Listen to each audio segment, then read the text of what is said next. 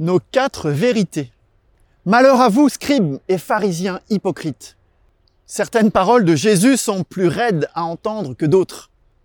Mais si entre amis on ne peut pas se parler franchement, avec qui le pourra-t-on?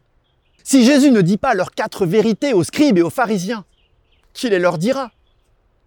Car oui, en acceptant le dialogue, Jésus se fait l'ami des pharisiens et des scribes. Il vient du même milieu, il a les mêmes références, il marche sur les mêmes chemins, mange dans les mêmes maisons.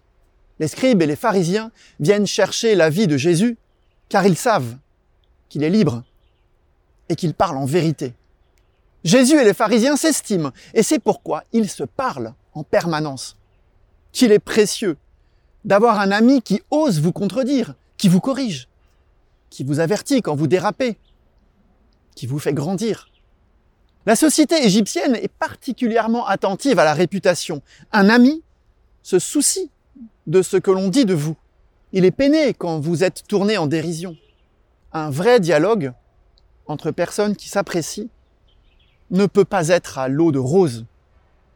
Avec Amr, un ami musulman égyptien, nous nous remettons en question l'un l'autre en permanence, sous le regard de Dieu. Pourquoi dis-tu cela? Je ne suis pas d'accord avec toi. Tu m'insultes par tes propos. Je te trouve misogyne et condescendant. Tu crois vraiment que Dieu s'en moque? Et de cet échange surgit une communion Penses-tu que nous fassions assez d'efforts pour la planète? Comment pouvons-nous corriger ensemble ces injustices? Les pauvres ont-ils la première place dans nos vies?